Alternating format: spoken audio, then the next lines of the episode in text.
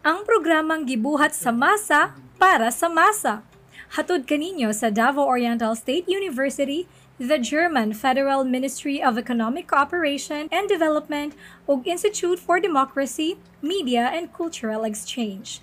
Kini ang pinakabagong podcast para sa indigenous people sa Davao Oriental. Atong hisgutan ang ilang mga kaagi o kinabuhi sa panahon sa COVID-19 pandemic. Kini ang inyong host, si Vanessa. Tara, istorya ta! Maayong adlaw sa atong mga avid listeners sa atong podcast. And karong episode, aduna tay very special guest. Very special tungod kay He was a graduate, of course, of Davao Oriental State University from the BS Development Communication. So last 2014, sir, no? And actually, nag-abot pa ta, Yes, right? nag-abot pa ta. He is also the president of Youth for Peace movement in Davao Oriental and currently a staff and correspondent at Provincial Information Office of Davao Oriental. So sa atong mga suking tigpaminaw, our guest for this episode, we have Sir Van Jurain Rufin. Hello po! Hi Miss Van, hi sa ato ang mga tigpaminaw dira. Ah, mabuhay, madayaw. That's how we say our greetings in Davao Oriental, madayaw. Madayaw. Dili actually ko ano sir no mandaya so but very interested ko unta mag-learn sa ano sa dialect pero masyado mahirap. Rag madayaw ra ko ang naibawaan. Now sir, kanang you are the president of Youth for Peace movement.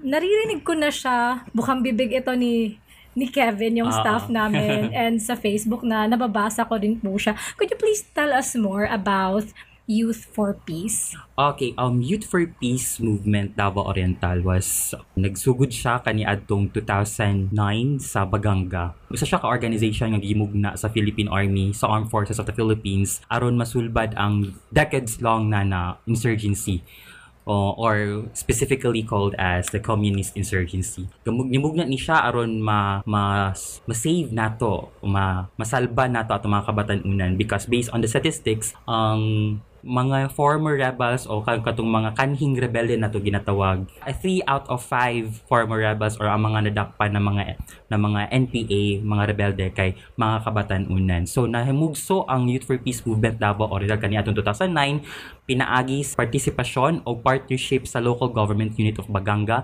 and as well as the local government unit of Davao Oriental, specifically ang Sangguniang Kabataan kinapamami SK ato sa una dili pa kami to ng mga batch. Bali first batch ato kay mga ang Philippine Army ang mismo ang nag-organize. Tapos dito nagsugod nakopya ang programa nga Youth Leadership Summit. Ang graduate ato nga summit 3 to 4 days youth summit kay nahimong member dayon sa Youth for Peace Movement Davao Oriental so nakapi siya sa matag munisipyo um, sugod sa Boston hangtod sa Banay-Banay na member ko sa Youth for Peace last 2011 sa Tarragona. Tagamati ko pero sa Tarragona ko the member is because during summer maguni siya ginato nato ginakonduct ang atong ginatawag nga Youth Leadership Summit.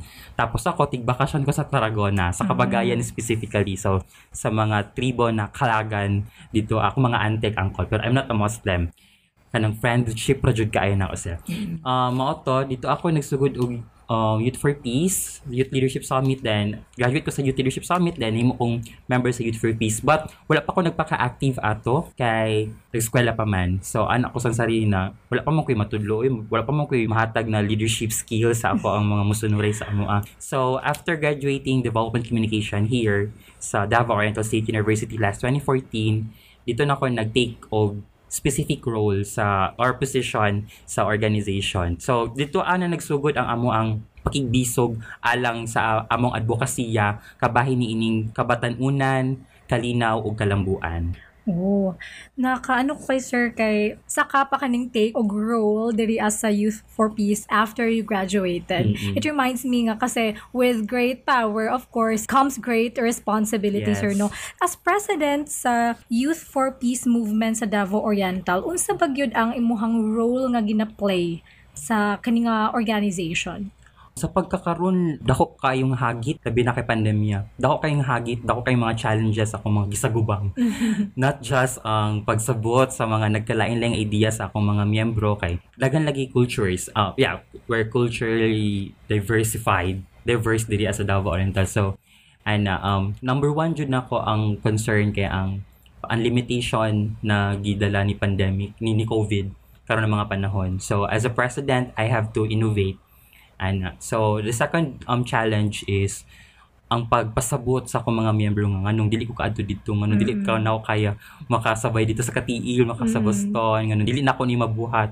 It's because daghan kaayo sila ana. But I know I have to delegate my task pero gusto jud na ko unta. Na present ko sa tanan mga higayon kung asa ang mga panaw sa ako ang kagrupo. And as a president also um I have to be the mediator sa kung unsa may mga lain-lain pang concerns sa akong mga ginsakupan sa baba Oh, that's great. I can sense nga very hands-on gid ka Sir Mm. Van no sa imuhang um, organization. So naay mga limitations as you have mentioned kanina, naay mga limitations nga gidala ang COVID-19 pandemic. So before ang ang pandemic, you mentioned about Youth for Peace Leadership Summit nga makalingaw and at the same time dako kayo nig help di ba in molding our youth leaders pero karon during the pandemic sir unsa mga kabag-uhan sa inyong mga activities may mga events ba kayo na na ginawa the same program pa rin, the same program of instruction. So, nami program of instruction, kibale, maurag module.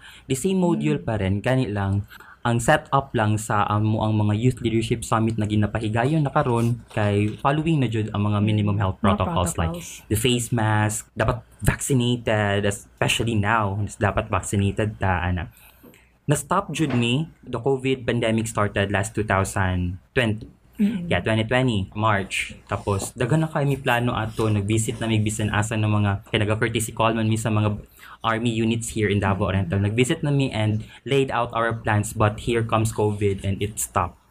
Yeah, na-stop jud mi ato mga panahon. But, nag, nagbalik mi o conduct o Youth Leadership Summit, not online, but face-to-face jud mismo, dito as sa Sitio Lagdek, Barangay Maragatas, Lupon. I've actually heard about that Oh, um, it's an IP community actually.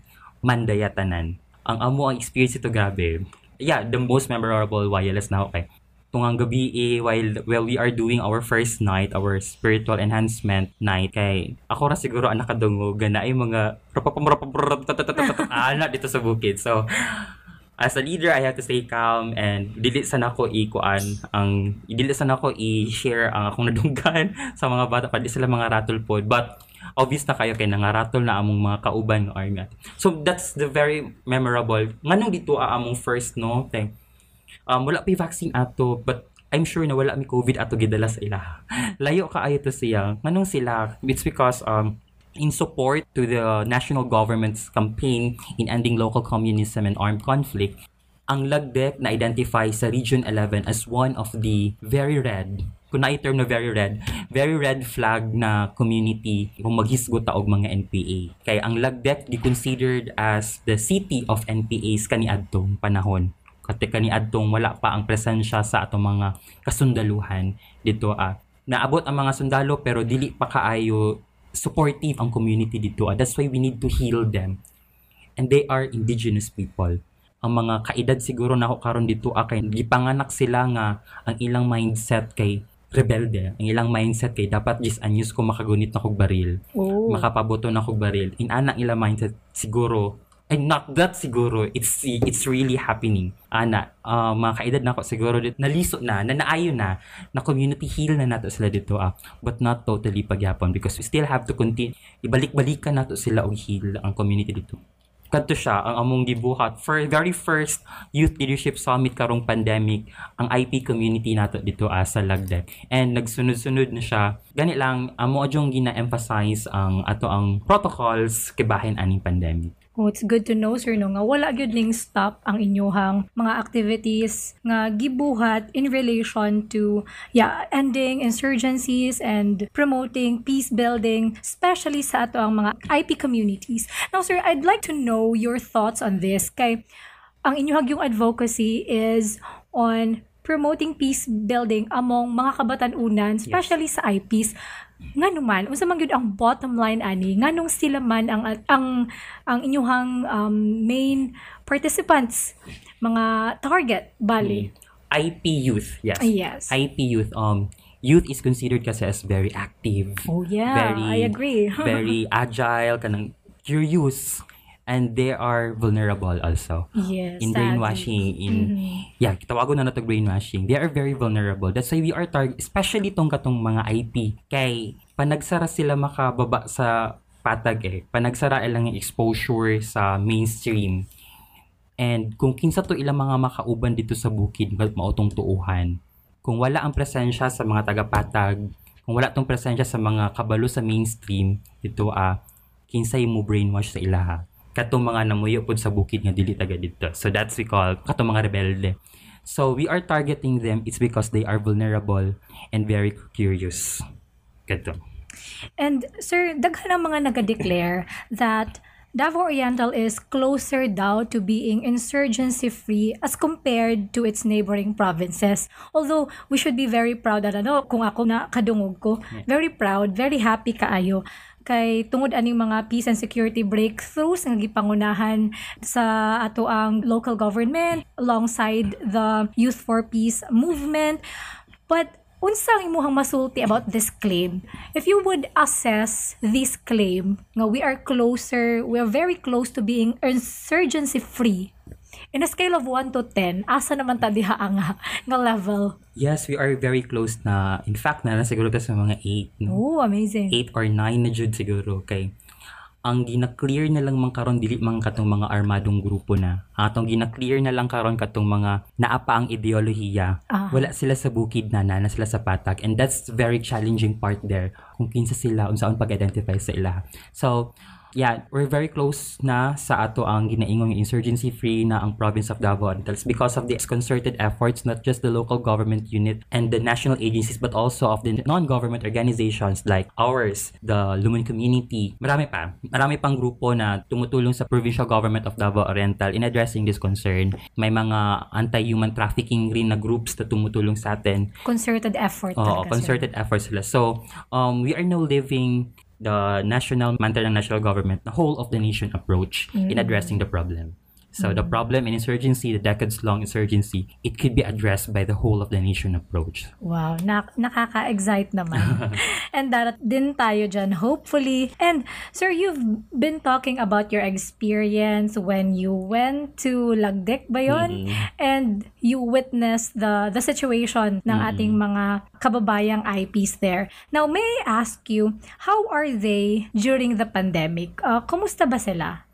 They are generally safe kasi karong pandemic, di ba? Kay uso man ang quarantine isolation. So Oh, mismo yes. sila dito na isolate na daan. So ang threat dito kami ang mga taga-patag. Yung mga What we oh, mga pumupunta. So what we made sure na kami are are clean and walang virus bago pumunta doon. They are generally safe because they are isolated and have no exposure sa mga nasa outside. But the challenge lang po sa ilaha kay ang information gap. They are not well fed of the information about siguro nga hindi pa nila alam yung Omicron, yung mga rumors about stealth Omicron, yung mga undetectable na mga COVID and wala pa siguro sila gani kabalo pud ang uban dito ah o mga nasinati ka nato karong panahon nga gamayng trangkaso lang basin COVID na dai ni ana ug ka ng majority sa people karon kay nakasinati ani ana gani.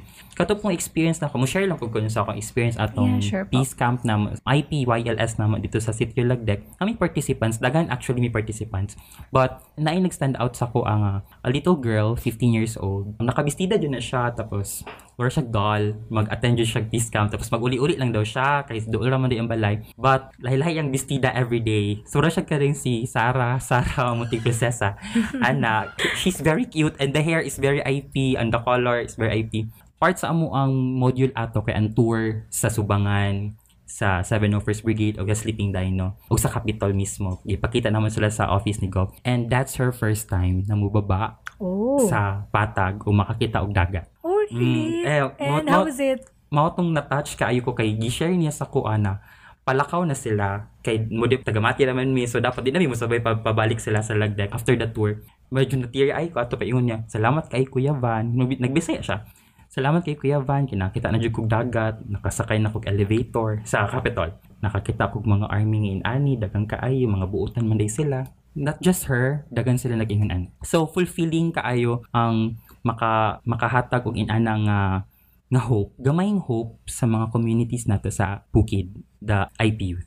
Oh, I, I, I can sense nga naka-establish good mo o good relationship with them, sir, no? And, and I think, isa na sa mga foundation nga Mm-mm. sila pud gyud mu- musalig sa efforts sa government ug nindot gyud kayo siya. Now, may I know sir unsa mga activities in the pipeline sa Youth for Peace Mm-mm. movement nato? For this year, continue gyapon ang peace camp nato. Mm. After atong sa Lagdek, by the way, after atong sa Lagdek, wala naman sila gibiyaan. We have different organizations pa na sige balik-balik dito uh, to provide them, to empower them kanang and to heal them. So nagabalik-balik dito ato ang Luman community, nagabalik-balik po dito atong Yakap, Yakap program sa YFT, mga teams nato. And after ato kay nibalik ni sa mo ang yung whole of the nation approach in peace building, we use the Sustainable Development Goals 2030 in promoting our advocacy. So, among peace camp kay naa siya gina-advocate namo ang SDG 2030. So, I guess this is the right time na let's move forward and let's fight COVID and uh, let's continue our peace building efforts. So, this year, nagyapon tayo mga peace camps and and empowering our members. So, na may mga journalism workshop, mga um, we're planning to partner actually with the PE students here and kasi arts month ngayong February baka may theater workshop sila kung pwede kasi face-to-face rin yun. Ana, tapos napod may mga ito, journalism workshop and other livelihood programs for our Wow. members. So aabangan namin 'yan. Oo, oo. Napaka-exciting na mga coming na mga activities ninyo no. Now, so we've talked about Irvan, we've talked about peace building and Can we now talk about one of the advocacies then nga I know very close to your heart din po. I know you were very active no in combating gender-based discrimination. Yes. Very vocal ka talaga dyan. Isa yun sa mga advocacies mo. And I really appreciate that. In your assessment then, Sir Van, where are we? Where is Davao Oriental in terms of gender equality? I can say na generally safe because we are generally safe na ang mga naa sa discrimination line before. Generally safe, it's because we are now well informed by the power of social media. Oh, yes. 'di ba? So, ang atong advokasya ato wala na nato gipalayog-layog lang sa kahanginan, wala na nato ginapakita sa atong mga sinulatan ato ang gina-post online. So, when we talk about gender, ganun, itong mga ana ng mga issues as LGBT members, proud gay, makaingon gyapon ko nga nagyapon discrimination. It's because not with the gender anymore but with the wrongdoings of the kung sino yung nasasangkot. Humans are sexually active. Ana, makaingon ko, sexually active. We are sexual animal. Um, naalan dyan mo beyond the line. So, now, kung mayroong tag discrimination sa mga members of LGBT, dili na na siya sa community na discrimination. Discrimination na na siya sa tao mismo because of his or her wrongdoing. So, mayroon ko generally safe because we are now acknowledged, our talents are now showcased, ourselves, our community is growing, our community is well acknowledged. Oh, that's great. Now, Sir Van, maiba naman tayo. Sorry. You are actually one of those na I find tough yung mga may mga challenges man na dumaan but I can I can really see na you are really tougher than the issues in life no now karong mga pandemic panahon sa pandemic naagyo yung mga kabatan-una nato nga nagsagubang about their mental health issues Can you give them mga personal pieces of advice o kaya can you share mga personal strategies nimo in protecting your mental health? First, may jud ko nga go back to your compelling reasons. Go back to the, the very first thing why you've started this. Focus on your goal, then your depression. Mo na akong ginaingon before, but along the journey man good, we don't know the story of of such person, of that person. So that's why know the reason, know your whys. Why, why, why? Know your whys, and maybe you can formulate your what, what to do next. Next, next, next, not end. Focus on your next, not your end. Ayan. Depende kasi yan sa tao. So, maingon ra pug ko nga kanang namanggod po yung tao nga ganahan istoryahan ang iyang problema na po yung ubang tao nga dili ganahan story. So, let the people talk. Do not force them to talk. Know the person, but ask for his or her consent when when talking about this one. Mubalik pag nakabalo na kasi ang story, ibalik tong iyang goal. Very first reason niya nga nag-start to siya and educate him or her about the very goal niya. Ana. So, thank you for for considering me as a tougher person, but I still have my bigger problems in life. But I have to maintain this persona rin kasi. It's because I'm Yes. leading an organization. Yes. I have to be tough. And you are becoming an inspiration Mm. sa maraming kabataan. Hindi lang sa mga youth actually, but Mm. daghay makakita sa mga sa social media Ah, and thank you. and in person sa offices and you projecting that persona is actually very inspiring. Mm, so thank you for that, Sir Van. Now, dumako naman tayo sa paparating na election. Alright. Now, Sir Van, I'd like to know your thoughts on this. Siyempre, very, very vocal po ka, no, in expressing your, your thoughts na ang mga kabataan, mga voters, dapat aware sa mga panghitabo, dapat educated sa mga mga panghitabo sa ato ang nasod. Unsa ang imuhang ah, mahatag na advice sa ato ang mga youth in terms of considering sa ilahang mga napupusuan nga i-vote. Youth has the biggest population in, when we say voters population, no? I think around nasa 60 or 70% of the voters population are the youth. Um, youth is defined as 15 to 30 years old. I think nasa 60 yata yun siya. May message sa mga kabatanunan daraan na gusto na mo boto o very excited na mo boto karon um think twice know your candidate Oh, yes. know your reasons pod nganong ka na imong iboto. And please please stop fighting in social media with your bets. It's not healthy. Marami ng unhealthy sa social media. Please pwede bang limit na natin yon and do not fight if you have different views sa mga kapwa mo kabatanunan. If you have different views respect. And please educate both side kung sige gyapon og away that's a child's play that's not a voter's mindset no Oh Ato. yes. I actually agree no very toxic bitaw ang uban sa social media karon. And speaking of social media Sir Van, can you share how do you protect yourself from kani mga fake news? How do we combat fake news? I source my information, first-hand information sa mga legit outlets like yung mga i-check ni Facebook. Ana. Tapos, please, umingon po sa itong mga listeners karon no na dito araw jud dapat na magkuan ha, mag-rely sa mga na-i-check ni Facebook ng mga pages. That's how I combat it. Um, I have to educate also our peers na kung pwede dito ano dito sa mga legitimate sources kay nabi ako sa PIO pod no. So, yeah. That's how I combat fake news. Pero kung na ay fake news na panahon niyo na fake news siya, report it uh, directly Oh, kaya para yes. na action. So thank you kayo, Sir Van, for sharing that. Now, lastly, Right. Sir Van, as president of the Youth for Peace movement, unsa ang imuhang mahatag nga mensahe alang sa tanan nga mga naminaw karon ilabi na sa atong mga kabatan-unan aron magpadayon sila sa pagpangalagad ug pagpalambo sa atong komunidad. Dream big dreams first. Let's, it started with a dream eh. Started with a dream. Kung unsa imong dream sa imong sarili, mo ni imong dream para sa imong pamilya, mo ni imong dream para sa atong komunidad. Na atay mga challenges na masagubang, but again, focus on your dreams, focus on your reasons nganong kadto imong gusto makabot. So my message na um, these are just challenges mga langga no, mga kalumunan paminaw. These are just challenges. God will not put you there if He know na dili nimo kaya. So gibutang ka dira ni God kay kabalo si God na kaya nimo na. So laban lang. Ayun, laban lang. I love that. So thank you very much, Van, for this very productive nga discussion. Karong adlaw. Thank you. And I hope to see you around. Thank you Miss Van. po. I've learned, ano, talagang kong mga realizations sa imong kon. Very wise and very eloquent gyapon as always. Ubanin na pud mi sunod Sabado, same time, ug atong tukion ang mga kaagi o kinabuhi sa IP sa panahon sa COVID-19, kauban ang mga lain-laing guests. Kini si Vanessa, see you next time diri lang sa Historieta.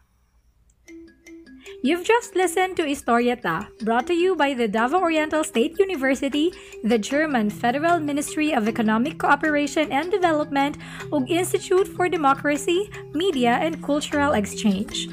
Follow us on Facebook at Historieta. email us at historiatapodcast at gmail.com. And you can listen to us anywhere for free.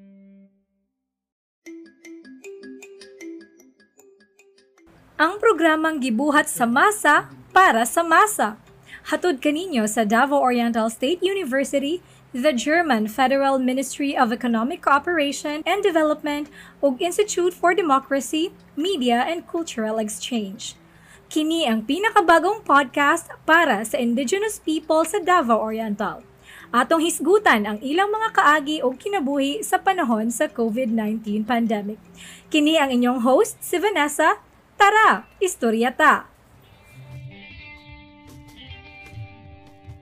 Maayong adlaw once again sa atong mga suking tigpaminaw. Welcome sa atong uh, episode sa Istorya Ta. And in this episode, we shall have another very informative discussion, very interesting na na topic. And of course, tungod kay naatay special kaayo no? Halang doon kayo atong bisita karon. Na ito uh, we are very glad nga ang ato ang istorya ta episode uh, gigrace gyud ta sa atong halang dong chief of hospital sa Davao Oriental Provincial Medical Center walay lain Dr. Ridan V. Bersaldo. Wow. A round of applause naman Yay! Thank you, thank you, ma'am. Nakuratan po ta sa halang doon. very, very uh, honored also and privileged nga naka-appeal ko sa inyo ang podcast for today. Actually, isa sa akong mga life goals. Oh. Um, maka-appeal og podcast. That's oh. why pag-invite, naagi ko diri karon dahil ingon ko nga yes to the podcast. Yeah. So, uh, na-unlock na. Na-unlock na. Yes, goal met.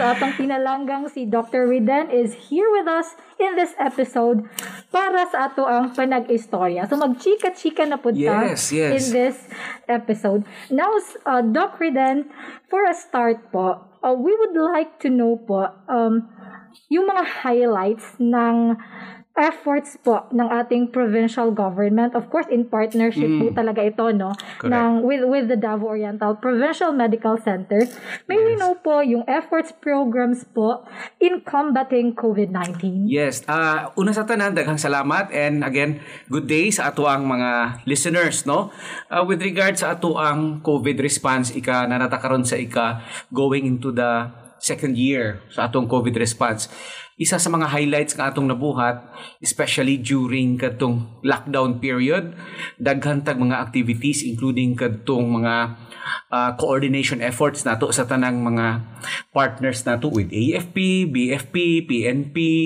even DepEd, DILG, etc. etc. no para concerted o magkahiusa gyud atong effort sa pag-respond sa COVID-19 and true enough uh, for the entire two years, kita sa probinsya ang naay pinakataas nga recovery rate wow. sa mga uh, COVID cases nato. Isa sa mga pinakababa pod og mga active cases. In fact, pinakababa gyud sa the whole Davao region og lowest positivity rate pod pasabot ana gamay ra ang naga-positive sa ato ang mm. uh, tawag aning probinsya no? Then katong mga lockdown nato nga mga period na nagsundo ta og mga katong uplan sundo nato katong mga na-stranded sa ilahang mga kada lain-lain nga mga LGUs uh, dito sa Davao atong gipauli diri. Plus of course ang ato ang response good labi na sa ato ang uh, mga affected yun sa COVID. Ang ato ang provincial government especially sa ato ang mga frontliners ni hatag pud si Gov o ganang uh, honorary uh, no, sort of uh, financial assistance yes, sa ato ang mga COVID positive nga mga frontliners. And then along with that kauban ni ana kanong tanan natong mga efforts paghata og mga PPEs mga uh, tawag aning uh, vaccination. Diha isa sa mga pinakadako gid nga effort nato kasi mo na pinakadako nga uh, uh, focus karon sa ato ang provincial government even the national government nga mas daghan tag mabakunahan this wow. year. Yes. that's great. Uh, that's good to know doc Riden. Yes. so hangtod karon og gapadayon pag yes gapadayon. Tap, tapos si Gov Nelson pod awardee pud siya sa uh, ambassador no sa kaning oh. sa COVID-19 for uh, kaning discipline when it comes to the observance of minimum health protocols diri sa ato ang sa Tibok Davao region. So kana Oh, that's And- good to know. yes. Nga kuan gud hangtod karon uh, relentless ang ato ang uh, Correct. panggamhanan correct in, correct. in combating COVID-19. Yes, yes. Now, Doc Riden, kani siya balik-balik na jud ni nga ginapasabot no sa sa national man, even international Correct. na um, community, ginapasabot gud ang importansya sa vaccine. Mhm. Now, Doc, could you please enlighten us naman again, once again, how do vaccines work against COVID-19? Ah, okay. So, karon panahon na napansin ninyo nga maski og nag-surge pataad tong January o February, gamay na lang ang deaths, no? Gamay ang nangamatay. Tapos even karon nga mga panahon, gamay na lang pud atong mga cases. Dako kayo og contribution ang vaccination effort nato because mao nang nagbaba ang atong mga cases overall sa probinsya, Davao Region ug sa tibuok Pilipinas gyud. Ang vaccines mo work siya in the sense nga tagaan ka na niya og mo form siya og antibodies no? Kanang ginatawag natong antibodies against a certain infection. In this case COVID-19 so mag before pa mo abot ang isa ka sakit like COVID-19 for example nanay depend sa imong lawas nga gina-form against the disease. Maunang against aning sakit. Maunang kung moabot man siya sa tua di gyud di man gyud malikayan maski og mag vaccinated ka pa pwede ka matakdan og COVID-19 pero mild na kasagaran ang symptoms gyud. Wala na tong maabot ka sa punto nga maglisod jud ka ginhawa inana or ma-hospital jud ka Yes. so mapansin nimo katong surge nato sa Omicron January and February gamay na lang ang mga hospital Yes, mostly na opo. lang sa mga balay Mm-mm. kay kato sila ang mga infected with COVID-19 nga vaccinated na po Mm. So, dako kay role ang vaccination gyud nato Ma'am Van, no? Inaot nga nakadungog pa ang mga ang nagpa-vaccinate diha. so, dala pangampanya gud yes, nato, yes, yes, Doc, yun. For everyone to get vaccinated. So, thank Correct. you very much, Doc Ridan. That's very informative. Now, speaking of vaccination, unsa po ang status ng vaccination drive sa probinsya, Doc? Ah, we are now na ang vaccination drive nato karon sa probinsya naana ta karon sa almost 71% Wow, coverage, amazing. no? Ang ato ang target nga population nga dapat mabakunahan apil na ang mga bata Mm. is more than 450,000 people sa tibuok probinsya. Right now, naapatay bakunahanan nga around 150,000 ka mga tao Mm. sa probinsya. Apil na ana ang mga bata nga 5 to 11 years old nga around 95,000 ang total Mm. nila tanan. But so far, nakasugod na tag-vaccinate sa mga 5 to 11 so around mga 87,000 ka mga bata na lang atong bakunahanan pa. So isa pud kita sa mga highest nga vaccination coverage in the Oh. whole Davao region. Da- ka, um, makita nato no kung unsa ka ka responsive ang ato ang mga Davaoenos in terms of vaccination. However po, Dr. Reden, nagid gihapoy significant number sa mga Davaoenos, even Filipinos or ano na lang yun, i-generalize na lang yun nato, no, who are still not vaccinated. And pipilaan ni nila na belong sa atong mga IP communities, Doc. Yes. And there are varied reasons nga nung di po sila gusto magpa-vaccinate. Kabilang na dira ilang mga beliefs and all. Now, were there programs sa probinsya specifically targeting our IP communities, Doc Reden? Yes, na na no. In fact, ang ato ang probinsya karon Ma'am Van has been nagbuhat og mga pamaagi no para maka-cover gyud sa vaccination. Even ato ang hangtod sa ato mga IPs. So isa sa mga activities nga ginabuhat karon sa atong probinsya is kaning outreach program nato no through the NLD BOC sa ato ang mga barangays labi na dito sa mga lugar nga lisod yun sudlon nga daghan mga IPs. So dito kauban sa ato ang mga team gikan sa NLD BOC nagauban sa mga ato ang mga vaccination team sa kada LGUs. And then, ang atong mga LGU vaccination teams po sa kada ah, lugar nato diri sa atong probinsya naga house to house gyud ug nagaadto aning mga ah, IP communities po nato para mabakunahan gyud sila tanan. So mao na ang mga efforts nga gibuhat sa atong probinsya karon para ma-cover gyud nato even nato ang mga IP Oh, communities. that's good to know, Doc Reden, no, na yes, yes. Even our IP communities, they are never left behind gyud, especially Oo, sa atong mga pwede. yes, Mabiyak atong mga efforts in combating COVID-19. Now, speaking of vaccination against Doc Riden, in our previous episode po kasi, we discussed about mga pressing concerns, mga issues relative sa mandatory vaccination po. And na-raised last time yung violation against human rights Now, may we know your stand, Doc Ridan, about the mandatory vaccination? Yes. Uh, anyway, ang ang pagbabakuna nato is a choice, no? So, pwede ka magpabakuna, Yes, pwede ka kadili magpabakuna. However, amo yung gina-explain permanente sa katawhan, labi na tong sa mga lisod magpabakuna, kung sa mga benepisyo sa pagpabakuna. So, isa sa mga benepisyo ana is kanang kung magka-COVID ka, dili jud ka moabot na to sa kondisyon na kinahanglan mo hospital ka. Mhm. No? So, in terms of human rights, kung naa human rights ang mga dili magpabakuna, tapo human rights ang mga nagpabakuna. Definitely. Exactly, no? So, mauna. So, kung halimbawa, og naa may mga privileges Mhm. nga ihatag dito sa mga nagpabakuna, nga wala sa mga nagpabakuna, that is because human rights po na siya sa mga nagpabakuna na. Including, kaning, hopefully, kaning pag-attend na to og mga face-to-face classes. Inaana, ang, ang, I think, ang ilahang mandate karon is ang maka face-to-face katong mga fully vaccinated, no? Mm. Face-to-face classes. So kung maglisod og attend og classes ang mga unvaccinated, choice man na nila nga di sila magpabakuna. So kung ako, isip isa ka doktor, head sa COVID task force o provincial health officer sa atong probinsya, gina-encourage ko na ako nga magpabakuna tanan mga katawhan. Kasi nakita nato sa kadako o sa kadaghan sa atong gibakunahan na karon nga almost more than 300,000 katao diri sa tuang probinsya sa Davao Oriental, wala may mga nadaot sa ilaha sa bakuna sa Mm-mm. COVID-19. Yes. In fact, very beneficial kay gamay na lang kay ang cases nato karon sa probinsya as we speak tungod ka na sa bakuna gyud. Mm-mm. Okay, so I hope maka-encourage pa sa tanang mga tao nga magpabakuna gyud. Yes, that's so true, Doc Ridan. No, nga, ang key good here is ang vaccination. Correct. Now, how can the youth, Doc Ridan, contribute and support the government's ongoing vaccination efforts? Ah, okay. So, ang youth nato karon mao ni siya ang mga 12 to 17 years old, even kaning mga parts ato ang adult population, mga Yes. early 20s, Opo. no?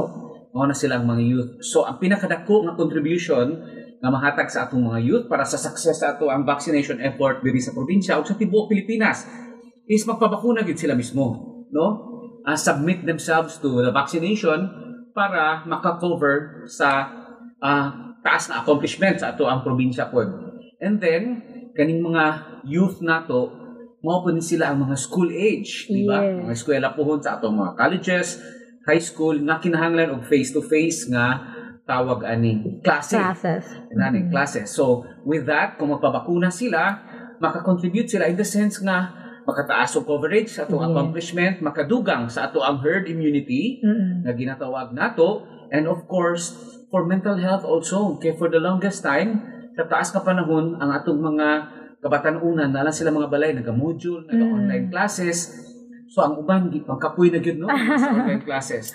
So with the vaccination, kung magpabakuna sila, it's also a form of a mental health na Mm-mm. nga nga relaxation for them kasi makita nila ilang mga friends in Yes. classes.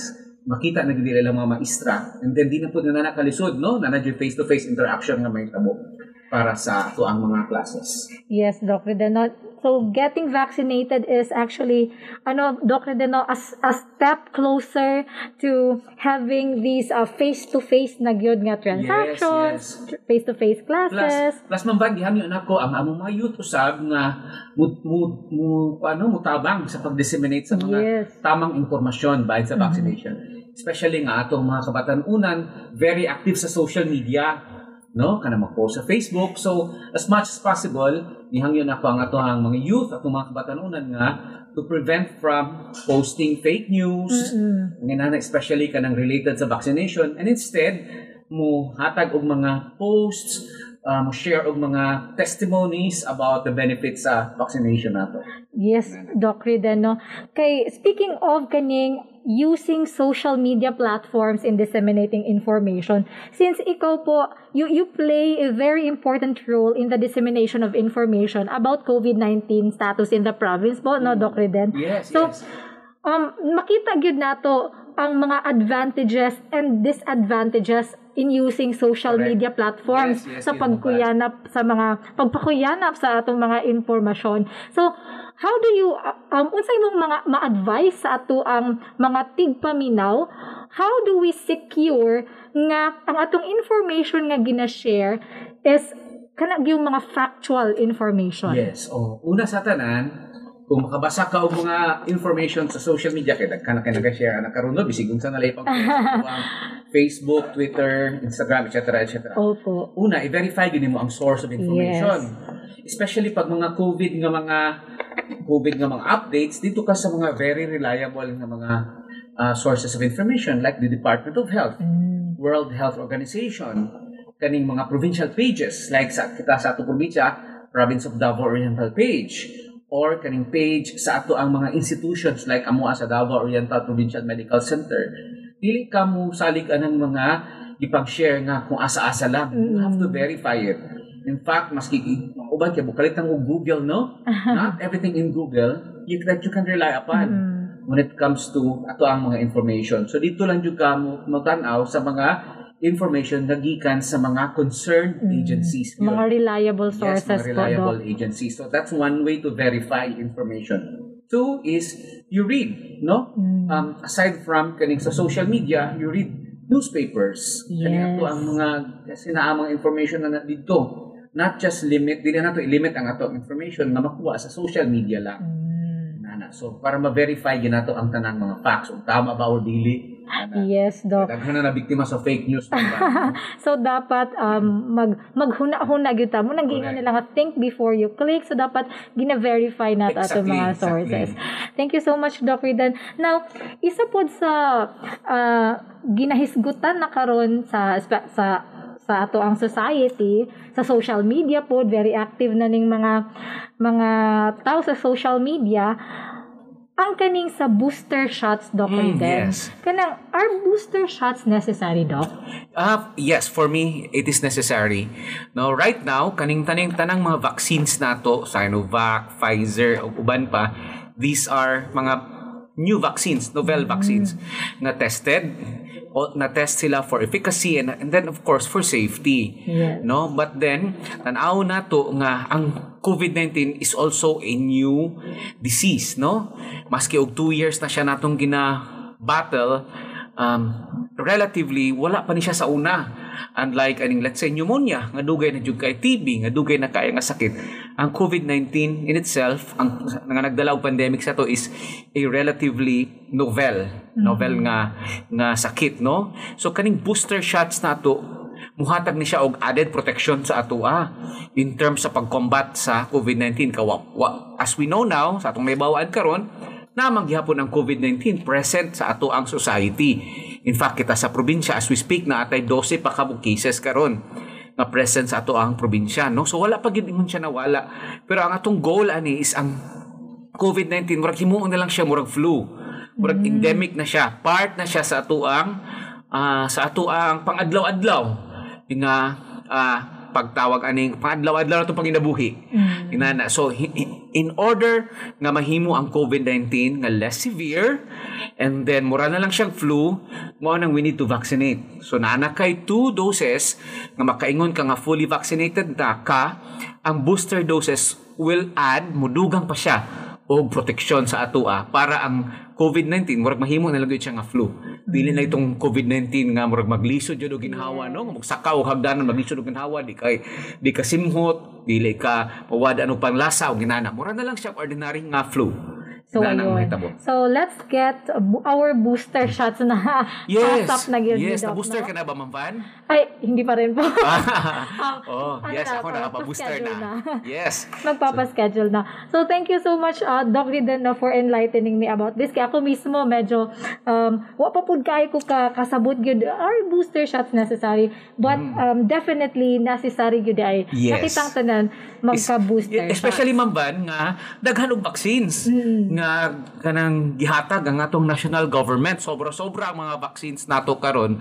So ato ah, is we take this opportunity nga naay daghan vaccines para makapa-booster ta. Oh, No? yes. So, thank you po, um, Doc Riden. Now, tungod gud aning pagpaningkamot no, sa ato ang panggamhanan, na abot na ta sa point nga finally na na daw ta sa low risk classification sa Yes, COVID-19 thank situation God. nato. Doc no, yes, praise God good ani. Now, Doc, unsa ba pasabot aning low risk? Ah, okay. So, ang ginatanaw namo or even kaning anong National Interagency Task Force once mo classify og isa ka LGU kung unsa nga alert level kung low risk like alert level 2 alert level 3 4 or 1 ginatan-aw gyud una sa tanan kaning ginatawag nato nga health system capacity ang atong mga hospitals kung kaya ba niya mo admit og daghan nga mga cases na ba siya mga ICU sinana nga kaya mo admit og mga COVID cases. Ikaduha kaning ginatawag nato og two week growth rate. Pasabot ana unsa kadaghan ang mga cases nga i-compare nimo sa previous two weeks o karong two weeks nga niabot kung inana ba kadaghan no? So nakita nato karon sa Davao Oriental low Oh. na siya. And then kaning attack rate pasabot ana sa 100,000 ka tawo pila ka buok ang posible magka-COVID. Two weeks ago, ang atong attack rate is almost 2. Pasabot na 2 people per 100,000 population ang posible ma ka-COVID. Pero lately, less than 1 na lang. Wow. No? So inaana agyud halos wala na gani. Wala na makasakit og COVID per 100,000 population. So mao nang basihan plus ang vaccination effort. So kung musulti ka nga low risk, ang pasabot ana, oh, dili pasabot ana nga wala na dyan COVID. Ang pasabot ana, gamay na lang ang mga tao nga manatakdan sa COVID. Meaning, ang ubang mga restrictions, like let's say, kaning QR code, like let's say, kaning ato ang um, capacity sa ato ang mga restaurants, kaning paggamit og face shield, di ba dati maglakaw-lakaw ta mag Yes, face shield yun. yes, karon dili na siya mandatory no? Kaning contact sports kaning pag basketball pag volleyball sa una kay bawal gyud na siya. Karon kay pwede na na siya under alert Allowed level 2 na. especially pag vaccinated.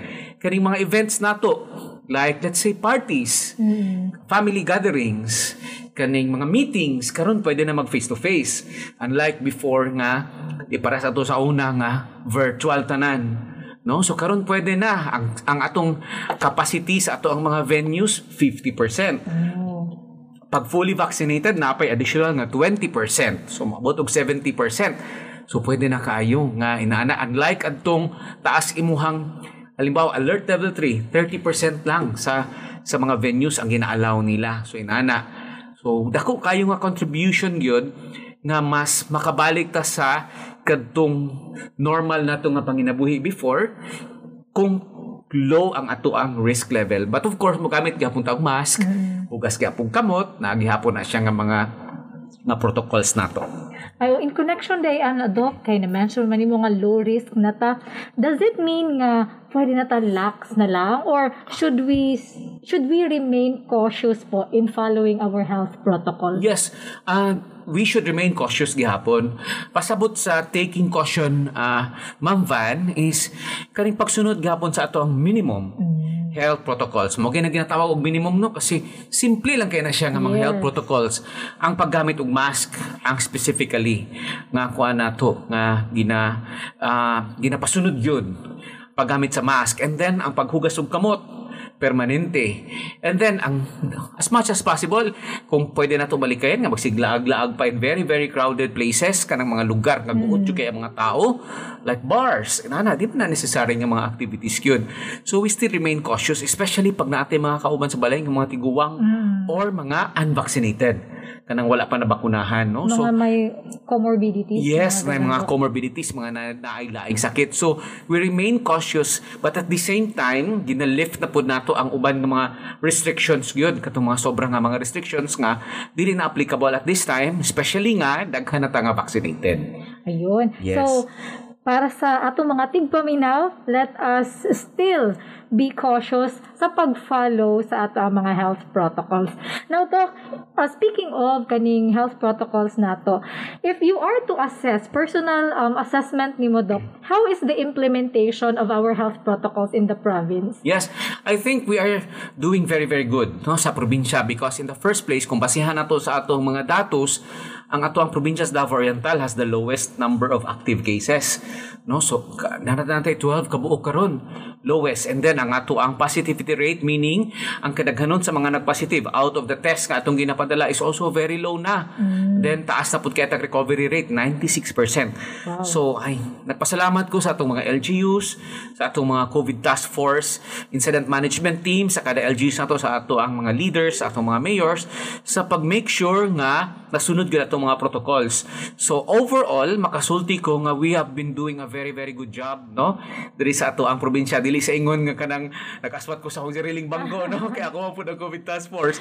Pero uh, makita man sa mga data sa atong mga datos and of course atong mga number of cases sa probinsya overall. Pero niagi pud ta og kalisod yun mamban no? Especially last year katong delta nga yes, delta nga surge nga daghan nga matay. Grabe gyud to.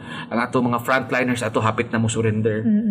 Plus, ang atong mga frontliners in the whole province, labi na diri sa atong hospital has been well supported also. In terms of food provision, accommodation, isolation facility, mga pagkaon, tanan well provided pud tanan. so Wow, salamat sa tanan natong mga suporta sa mga mayors, sa atong gobernador, Yes and of po. course all our officials. Yes po, salute sa ato ang Yes, mga- indeed.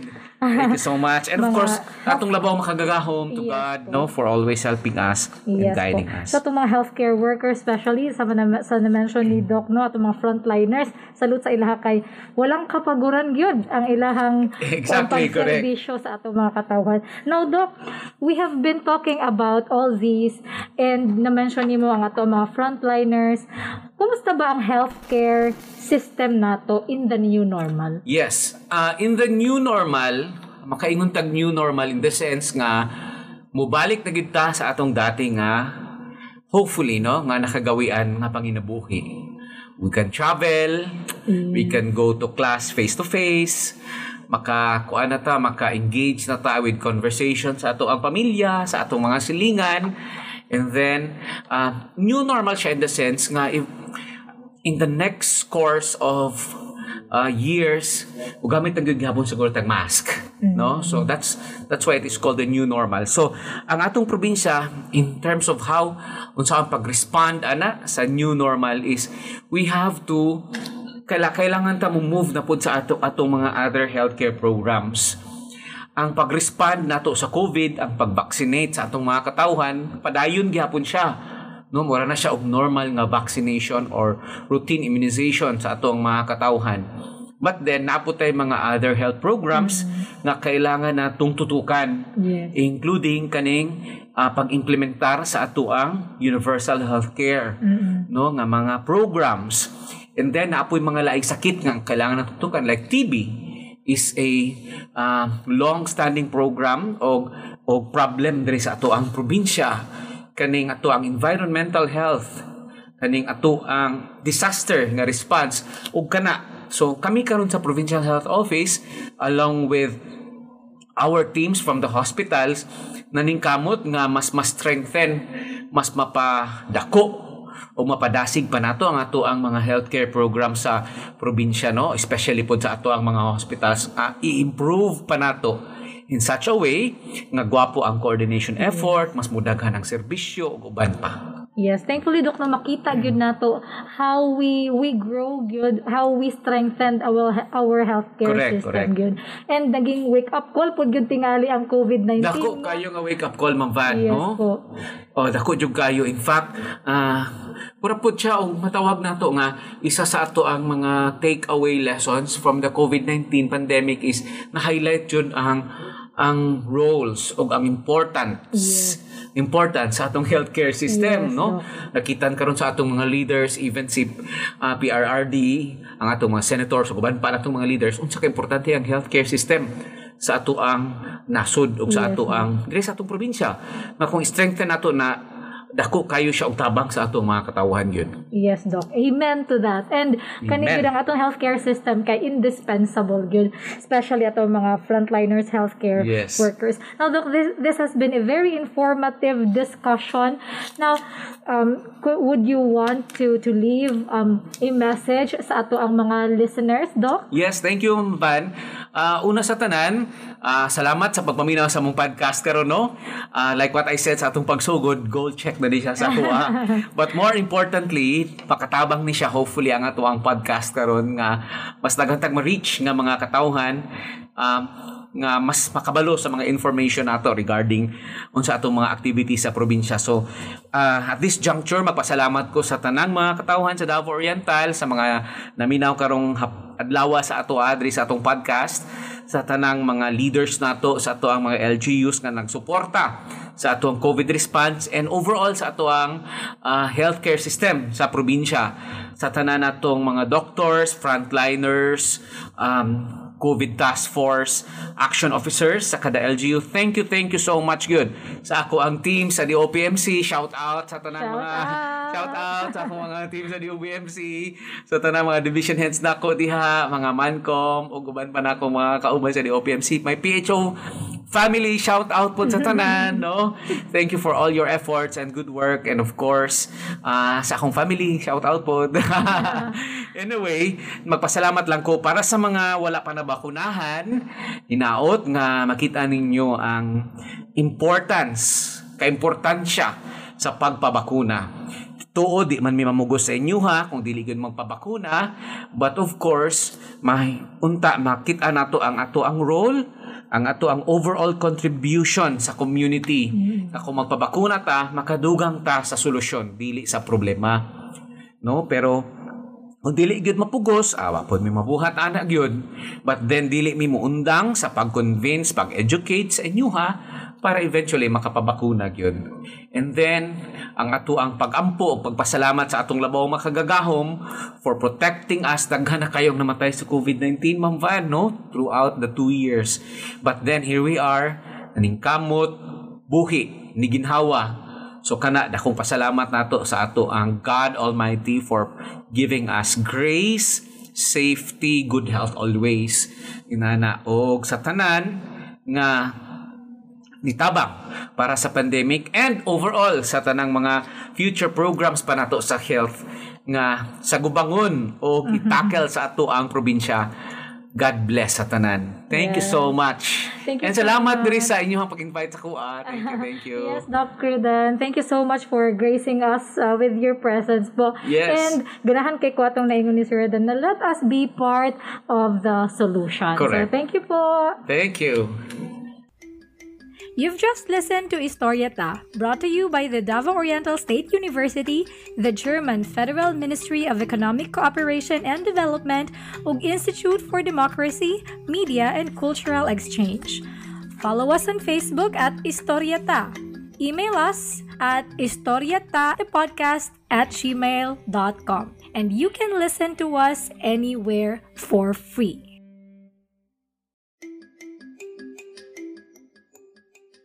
Ang programang gibuhat sa masa para sa masa.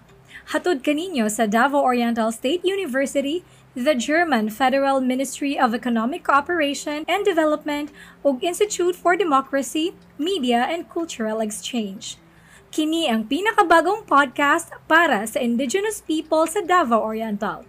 Atong hisgutan ang ilang mga kaagi o kinabuhi sa panahon sa COVID-19 pandemic. Kini ang inyong host, si Vanessa. Tara, istorya ta! Maayong adlaw once again sa atong mga suking tigpaminaw. Welcome sa atong uh, episode sa Istorya Ta. And in this episode, we shall have another very informative discussion, very interesting na na topic.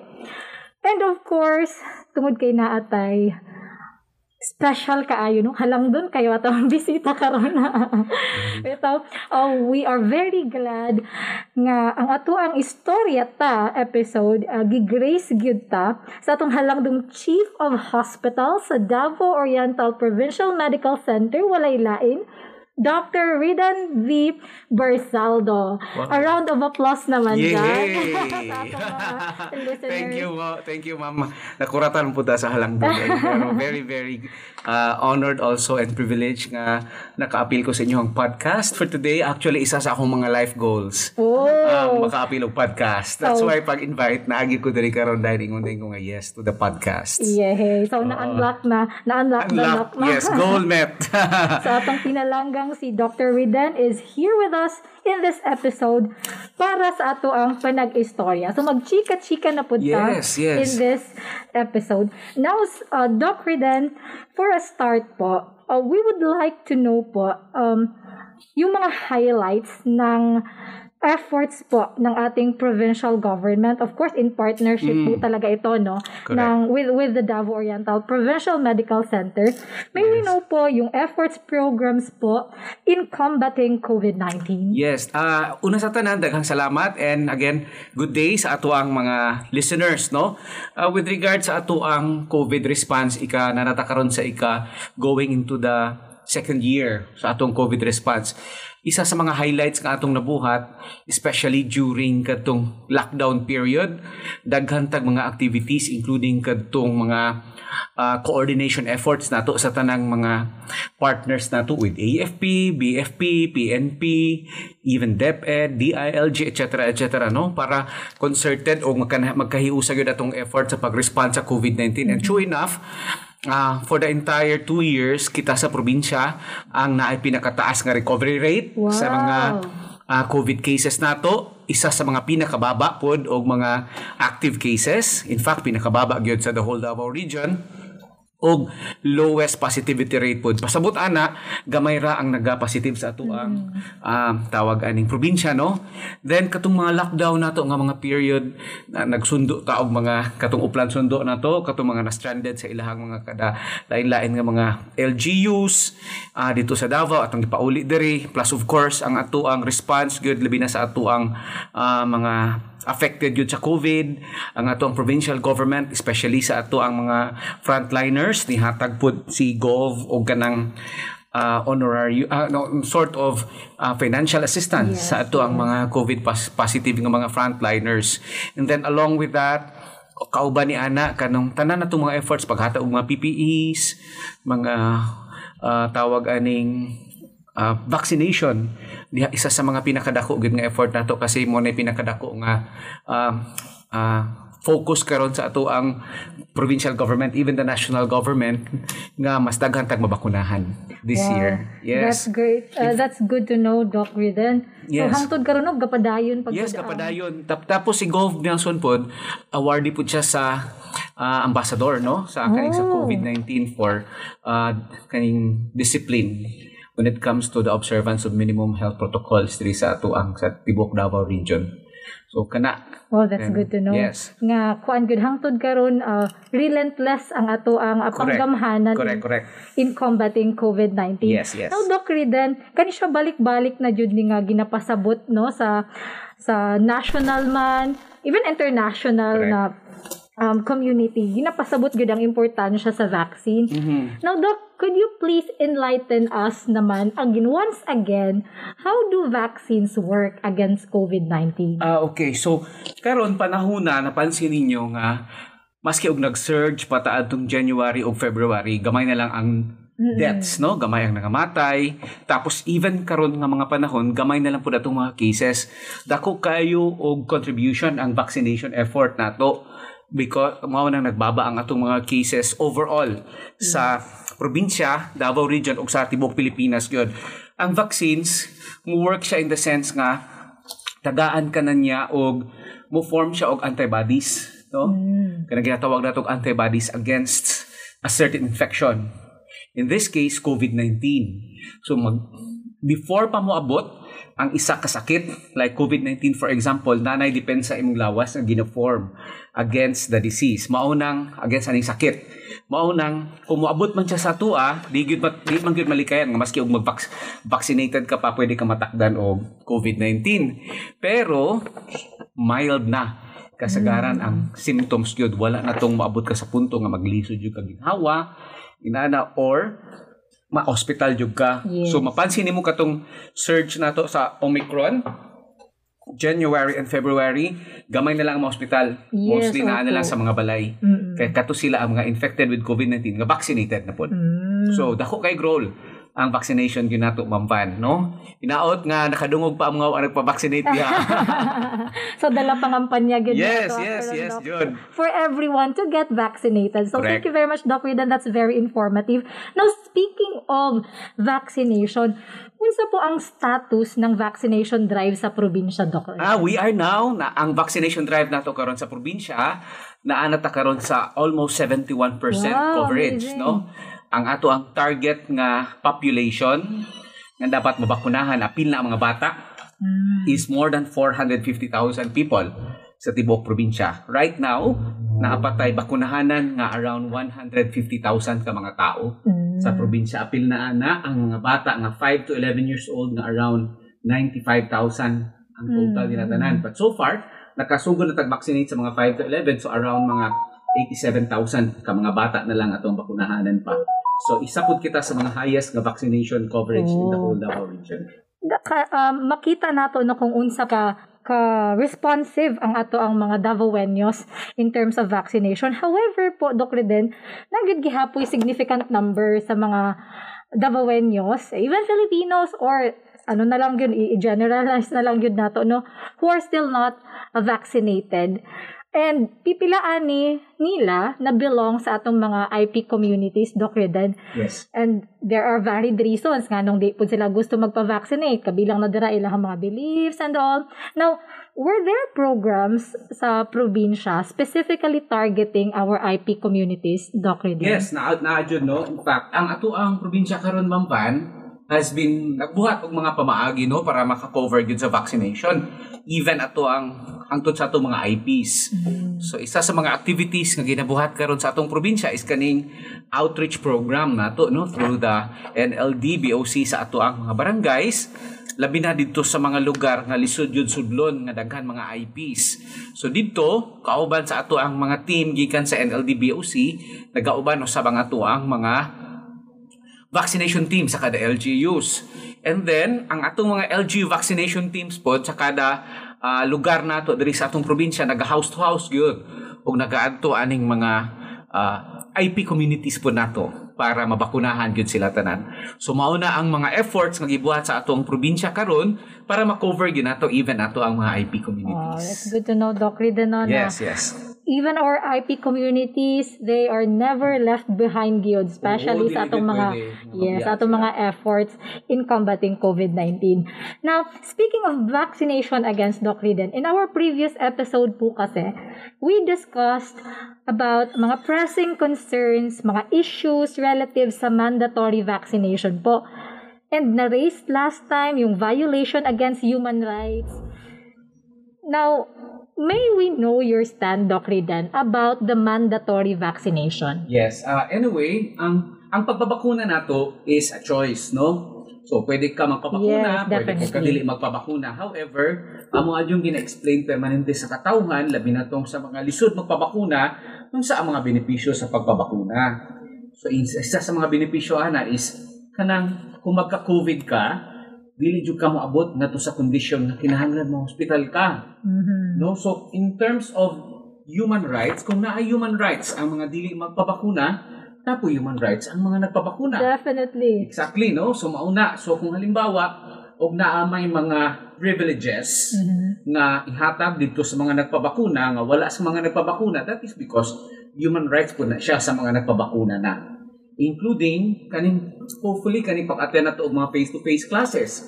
Inaana, ang, ang, I think, ang ilahang mandate karon is ang maka face-to-face katong mga fully vaccinated, no? Mm. Face-to-face classes. So kung maglisod og attend og classes ang mga unvaccinated, choice man na nila nga di sila magpabakuna. So kung ako, isip isa ka doktor, head sa COVID Task Force o Provincial Health Officer sa atong probinsya, gina-encourage ko na ako nga magpabakuna tanan mga katawhan. Kasi nakita nato sa kadako o sa kadaghan sa atong gibakunahan na karon nga almost more than 300,000 katao diri sa tuang probinsya sa Davao Oriental, wala may mga nadaot sa ilaha sa bakuna sa Mm-mm. COVID-19. Yes. In fact, very beneficial kay gamay na lang kay ang cases nato karon sa probinsya as we speak tungod ka na sa bakuna gyud. Mm-mm. Okay, so I hope maka-encourage pa sa tanang mga tao nga magpabakuna gyud. Yes, that's so true, Doc Riden. No, nga. Ang key good here is ang vaccination. Correct. Now, how can the youth, Doc Riden, contribute and support the government's ongoing vaccination efforts? Ah, okay. So, ang youth nato karon mao ni siya ang mga 12 to 17 years old, even kaning mga parts ato ang adult population, mga Yes. early 20s, Opo. no? Mao na silang mga youth. So, ang pinakadako nga contribution nga mahatag sa atong mga youth para sa success sa ato ang vaccination effort diri sa probinsya ug sa tibuok Pilipinas is magpabakuna gid sila mismo, no? Uh, submit themselves to the vaccination para maka-cover sa ah, taas na accomplishment sa ato ang probinsya pod. And then kaning mga youth nato mao po sila ang mga school age, di ba? Yes. Mga eskwela pohon sa atong mga colleges, high school nga kinahanglan og face to face nga tawag ani klase. Classes. Nani, classes. So, with that, kung magpabakuna sila, makakontribute sila in the sense nga makataas og coverage sa atong Yes. accomplishment, makadugang sa ato ang herd immunity Mm-mm. na ginatawag nato and of course for mental health also kay for the longest time sa taas ka panahon ang atong mga kabatanunan na lang sila mga balay naga-module, naga-online classes So ang uban di pangkapoy na gyud no sa online classes. So with the vaccination, kung magpabakuna sila, it's also a form of a mental health nga Mm-mm. nga nga relaxation for them kasi makita nila ilang mga friends in Yes. classes. Makita na gid nila ilang mga maestra. And then di na po na nakalisod no, na nadyo face-to-face interaction nga may tabo para sa ato ang mga classes. Yes, Dr. Deno. So, getting vaccinated is actually, ano, Dr. Deno, a, s- a step closer to having these uh, face-to-face na gyud nga transactions, yes. face-to-face Plus, classes. plus ba, gihan yun ako, ang among mga youth usab nga mu, mu, mu, ano, mutabang sa pag-disseminate sa mga Yes. tamang impormasyon bahid sa vaccination. Especially nga atong mga kabatanunan, very active sa social media no? Kana mag-post sa Facebook. So as much as possible nihangyon ako ang atohang mga youth atong mga kabatanunan nga to prevent from posting fake news. Mm-mm. nga especially kanang related sa vaccination. And instead mo hatag og mga posts uh, mo share og mga testimonies about the benefits sa vaccination nato. Yes, Doc Riden, no? Kay, speaking of kaning using social media platforms in disseminating information, since ikaw po, you, you play a very important role in the dissemination of information about COVID-19 status in the province po, no, Doc Riden? yes So, yes. um, makita gyud nato ang mga advantages and disadvantages in using social Correct. media platforms Yes, yes, sa pagkuyanap sa mga pagpakuyanap sa atong mga impormasyon. So, how do you uh, um unsay mong mga ma-advise sa ato ang mga tigpaminaw? How do we secure nga ang atong information nga gina-share is kana yung mga factual information? yes oh una sa tanan kung makabasa ka og mga information sa social media kay dagkan na kay nag-share ana karon bisig unsa na lay pag Facebook, Twitter, Instagram, etc. etc. Opo. Una, i-verify din mo ang source of information. Especially pag mga COVID nga mga COVID nga mga updates, dito ka sa mga very reliable nga mga uh, sources of information like the Department of Health, Mm. World Health Organization, kaning mga provincial pages like sa kita sa ato probinsya, Province of Davao Oriental page or kaning page sa ato ang mga institutions like amo sa Davao Oriental Provincial Medical Center. Dili ka mo salig anang mga ipag-share nga kung asa-asa lang. You have to verify it. In fact, maski uban kay bukalit ang Google, no? Not everything in Google you that you can rely upon when it comes to ato ang mga information. So dito lang jud ka mo magtan-aw sa mga information na gikan sa mga concerned agencies. Yun. Mga reliable Yes, sources mga reliable po, agencies. So that's one way to verify information. Two is you read, no? Mm. Um, aside from kaning sa social media, you read newspapers. Yes. ato ang mga kasi naa mga information na dito. Not just limit, dili na to i-limit ang ato information na makuha sa social media lang. Mm. Nana. So para ma-verify ginato ang tanang mga facts kung tama ba o dili. Nana. Yes, Doc. Daghan na na biktima sa fake news. diba? So dapat um mag maghuna-huna gyud ta mo nang Correct. nila nga think before you click so dapat gina-verify nat ato Exactly, mga exactly. sources. Thank you so much Doc Ridan. Now, isa pod sa ah, ginahisgutan na karon sa sa sa ato ang society sa social media pod very active na ning mga mga tao sa social media ang kaning sa booster shots Doc Mm, yes. Kanang are booster shots necessary Doc? Uh, yes, for me, it is necessary. Now, right now, kaning taning tanang mga vaccines nato, Sinovac, Pfizer, o uban pa, these are mga new vaccines, novel vaccines, na tested, o na-test sila for efficacy and, and then of course for safety. Yes. No, but then tanaw na to nga ang COVID-19 is also a new disease, no? Maski og two years na siya natong gina battle, um, relatively wala pa ni siya sa una. Unlike aning let's say pneumonia nga dugay na jud kay TB nga dugay na kaya nga sakit. Ang COVID-19 in itself ang nga nagdala og pandemic sa to is a relatively novel. Novel nga nga sakit no? So kaning booster shots nato muhatag ni siya og added protection sa atoa in terms sa pag-combat sa COVID-19 kawa wa- as we know now sa atong naibawaan karon na manggihapon ang COVID-19 present sa ato ang society. In fact, kita sa probinsya as we speak na atay 12 pa kabog cases karon nga present sa ato ang probinsya, no? So wala pa gid ingon siya nawala. Pero ang atong goal ani is ang COVID-19 murag himuon na lang siya murag flu. Murag endemic na siya. Part na siya sa ato ang ah, sa ato ang pangadlaw-adlaw nga ah, pagtawag aning pangadlaw-adlaw na itong panginabuhi. Inana. So, in order nga mahimo ang COVID-19 nga less severe and then mura na lang siyang flu, mo nang we need to vaccinate. So, naana kay two doses nga makaingon ka nga fully vaccinated na ka, ang booster doses will add, mudugang pa siya o proteksyon sa atoa para ang COVID-19 murag mahimo na lang siya nga flu.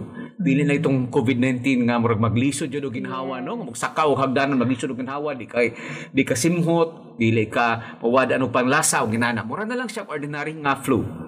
So, ang ayun. So, let's get our booster shots na Yes. pasap na gyud yes, na booster no? ka na ba, Ma'am Van? Ay, hindi pa rin po. oh, ano yes, na, ako nakapa-booster na. na. Yes. Magpapaschedule na. So, thank you so much, uh, Doc Riden, no, for enlightening me about this. Kaya ako mismo, medyo, um, wa pa pud kayo ko ka, kasabot gyud are booster shots necessary. But, um, definitely, necessary gyud ay. Mm. Yes. Nakitang tanan, magka-booster Especially ma'am Van nga daghan og vaccines Mm. nga kanang gihatag ang atong national government sobra-sobra ang mga vaccines nato karon so ato ah is we take this opportunity nga naay daghan vaccines para makapa-booster ta Oh, No? yes. So, thank you po, um, Doc Riden. Now, tungod gyud aning uh, pagpaningkamot no, sa ato ang panggamhanan, na abot na ta sa point nga finally na na daw ta sa low risk classification sa Yes, COVID-19 thank situation God. nato. Doc no, yes, praise God gyud ani. Now, Doc, unsa ba ipasabot aning low risk?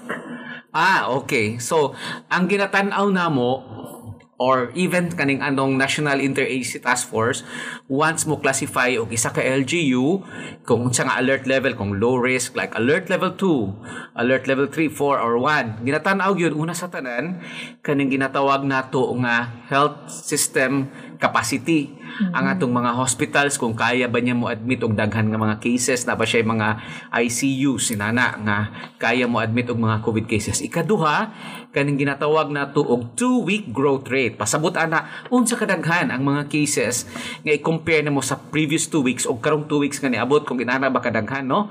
So nakita nato karon sa Davao Oriental low Oh. na siya. And then kaning attack rate pasabot ana sa 100,000 ka tawo pila ka buok ang posible magka-COVID. Two weeks ago, ang atong attack rate is almost 2. Pasabot na 2 people per 100,000 population ang posible ma ka-COVID. Pero lately, less than 1 na lang. Wow. No, so inaana gyud halos wala na gani. Wala na makasakit og COVID per 100,000 population. So mao nang basihan plus ang vaccination effort. So kung musulti ka nga low risk, ang pasabot ana, oh, dili pasabot na nga wala na dyan COVID. Ang pasabot ana, gamay na lang ang mga tao nga manatakdan sa COVID. Meaning, ang ubang mga restrictions, like let's say, kaning QR code, like let's say, kaning ato ang um, capacity sa ato ang mga restaurants, kaning paggamit og face shield, di ba dati maglakaw-lakaw ta mag Yes, face shield yun? yes, karon dili na siya mandatory no? Kaning contact sports. Kaning pag basketball pag volleyball sa una kay bawal gyud na siya.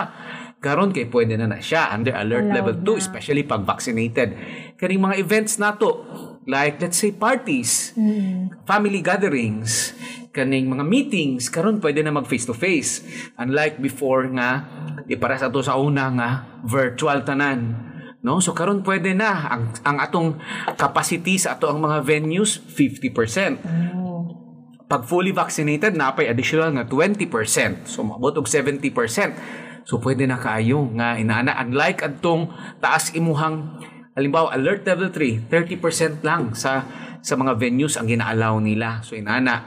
So dako kayo nga contribution gyud nga mas makabalik ta sa kadtong normal nato nga panginabuhi before kung low ang ato ang risk level. But of course, mogamit gyapon ta og mask, hugas gyapon kamot, nagihapon na siya nga mga nga protocols nato. Ayo, in connection day an doc kay na mention man mo nga low risk na ta does it mean nga pwede na ta lax na lang? Or should we should we remain cautious po in following our health protocol? Yes, uh, we should remain cautious gihapon. Pasabot sa taking caution, uh, Ma'am Van, is kaning pagsunod gihapon sa ato ang minimum health protocols. Mo na ginatawag og minimum no kasi simple lang kay na siya nga mga Yes. health protocols. Ang paggamit og mask ang specifically nga kuha nato nga gina ah, ginapasunod yun paggamit sa mask and then ang paghugas og kamot permanente.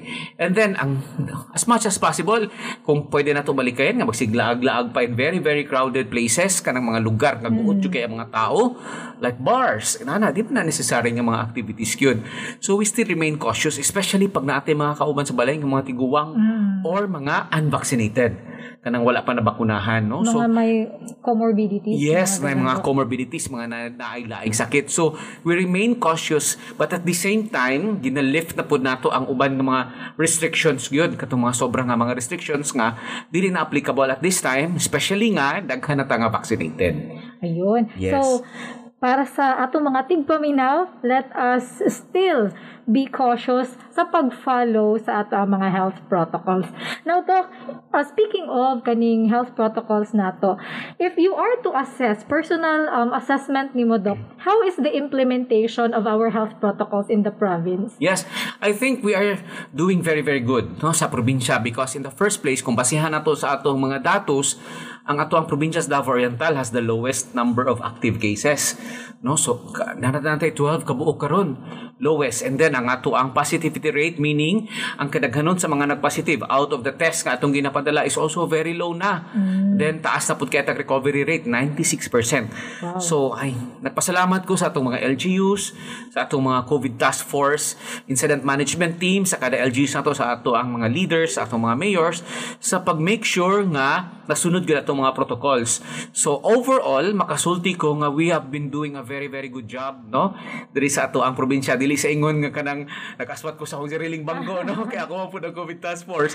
Pero uh, makita man sa mga data sa atong mga datos and of course atong mga number of cases sa probinsya overall. Pero niagi pud ta og kalisod yun mamban no? Especially last year katong delta nga Mm, yes delta nga po. surge nga daghan nga matay. Grabe gyud to ang atong mga frontliners ato hapit na mo surrender plus ang atong mga frontliners in the whole province labi na diri sa atong hospital has been well supported also in terms of food provision, accommodation, isolation facility, mga pagkaon, tanan well provided pud tanan. Wow, so salamat sa tanan natong mga suporta sa mga mayors, sa atong gobernador, Yes and of po. course all our officials. Yes po, salute sa ato ang Yes, mga- indeed.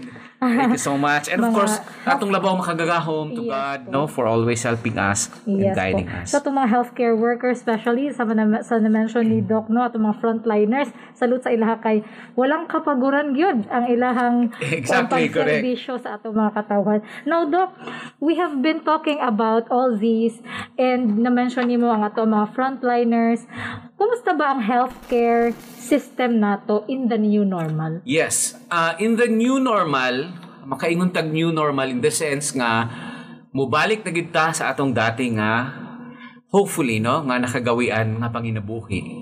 We can travel, we can go to class face to face, maka kuan na ta, maka-engage na ta with conversation sa ato ang pamilya, sa atong mga silingan. And then, uh, new normal siya in the sense nga if, in the next course of uh, years ugamit ang gyapon siguro tag mask no? So that's that's why it is called the new normal. So ang atong probinsya in terms of how unsa ang pag-respond ana sa new normal is we have to kaila kailangan ta mo move na pud sa ato atong mga other healthcare programs. Ang pag-respond nato sa COVID, ang pag-vaccinate sa atong mga katawhan, padayon gyapon siya. No, mura na siya og normal nga vaccination or routine immunization sa atong mga katawhan.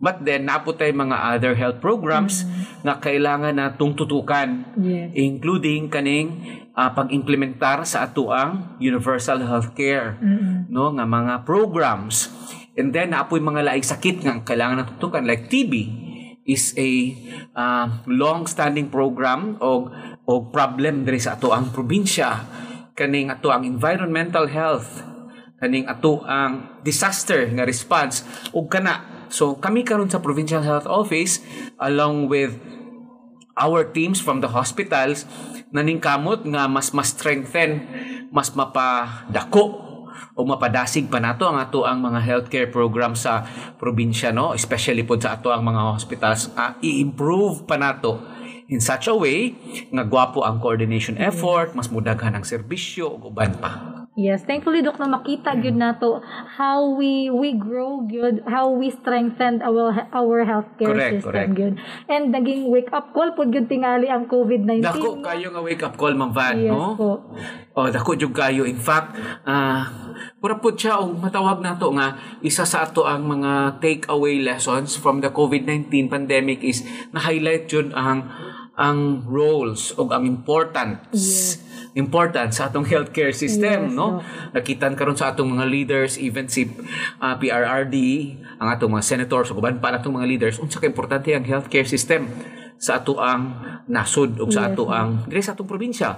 Nga kung strengthen nato na dako kayo siya og tabang sa atong mga katawhan yun Yes, Doc. Amen to that. And kani ang atong healthcare system kay indispensable gyud, especially atong mga frontliners healthcare Yes. workers. Now, Doc, this, this has been a very informative discussion. Now, um, would you want to to leave um, a message sa ato ang mga listeners, Doc? Yes, thank you, Van. Ah, una sa tanan, ah, salamat sa pagpaminaw sa mong podcast karon no. Ah, like what I said sa atong pagsugod, gold check na di siya sa ako. ah. But more importantly, pakatabang ni siya hopefully ang ato ang podcast karon nga mas dagantag ma-reach nga mga katawhan um, nga mas makabalo sa mga information nato regarding unsa atong mga activities sa probinsya. So, ah, at this juncture, magpasalamat ko sa tanang mga katawhan sa Davao Oriental, sa mga naminaw karong hap- adlaw sa ato adri sa atong podcast, sa tanang mga leaders nato, sa ato ang mga LGUs nga nagsuporta sa ato ang COVID response and overall sa ato ang ah, healthcare system sa probinsya.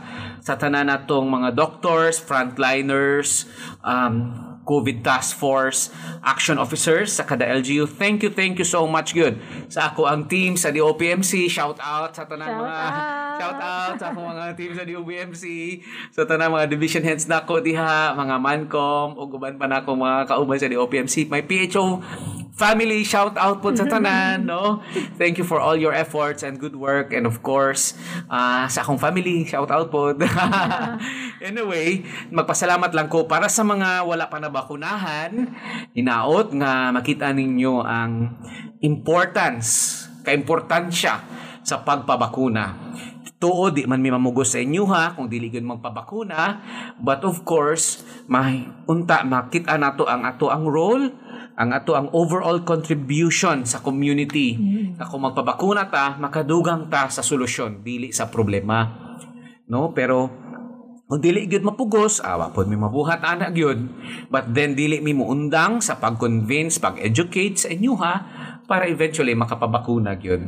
And then ang ato ang pag-ampo ug pagpasalamat sa atong labaw makagagahom for protecting us daghan na kayong namatay sa COVID-19 Ma'am Van no throughout the two years. But then here we are naningkamot buhi ni ginhawa So kana dakong pasalamat nato sa ato ang God Almighty for giving us grace, safety, good health always. Inana og sa tanan nga nitabang para sa pandemic and overall sa tanang mga future programs pa nato sa health nga sa gubangon o itakel sa ato ang probinsya. God bless sa tanan. Thank you Yes. so much. Thank you and so salamat diri sa inyong pag-invite sa kuha. Thank you, thank you. Yes, Doc Cruden. Thank you so much for gracing us uh, with your presence po. Yes. And ganahan kay ko atong naingon ni Sir Rodan na let us be part of the solution. Correct. So, thank you po. Thank you. You've just listened to Historieta, brought to you by the Davao Oriental State University, the German Federal Ministry of Economic Cooperation and Development, ug Institute for Democracy, Media, and Cultural Exchange. Follow us on Facebook at Historieta. Email us at historietapodcast at gmail.com. And you can listen to us anywhere for free.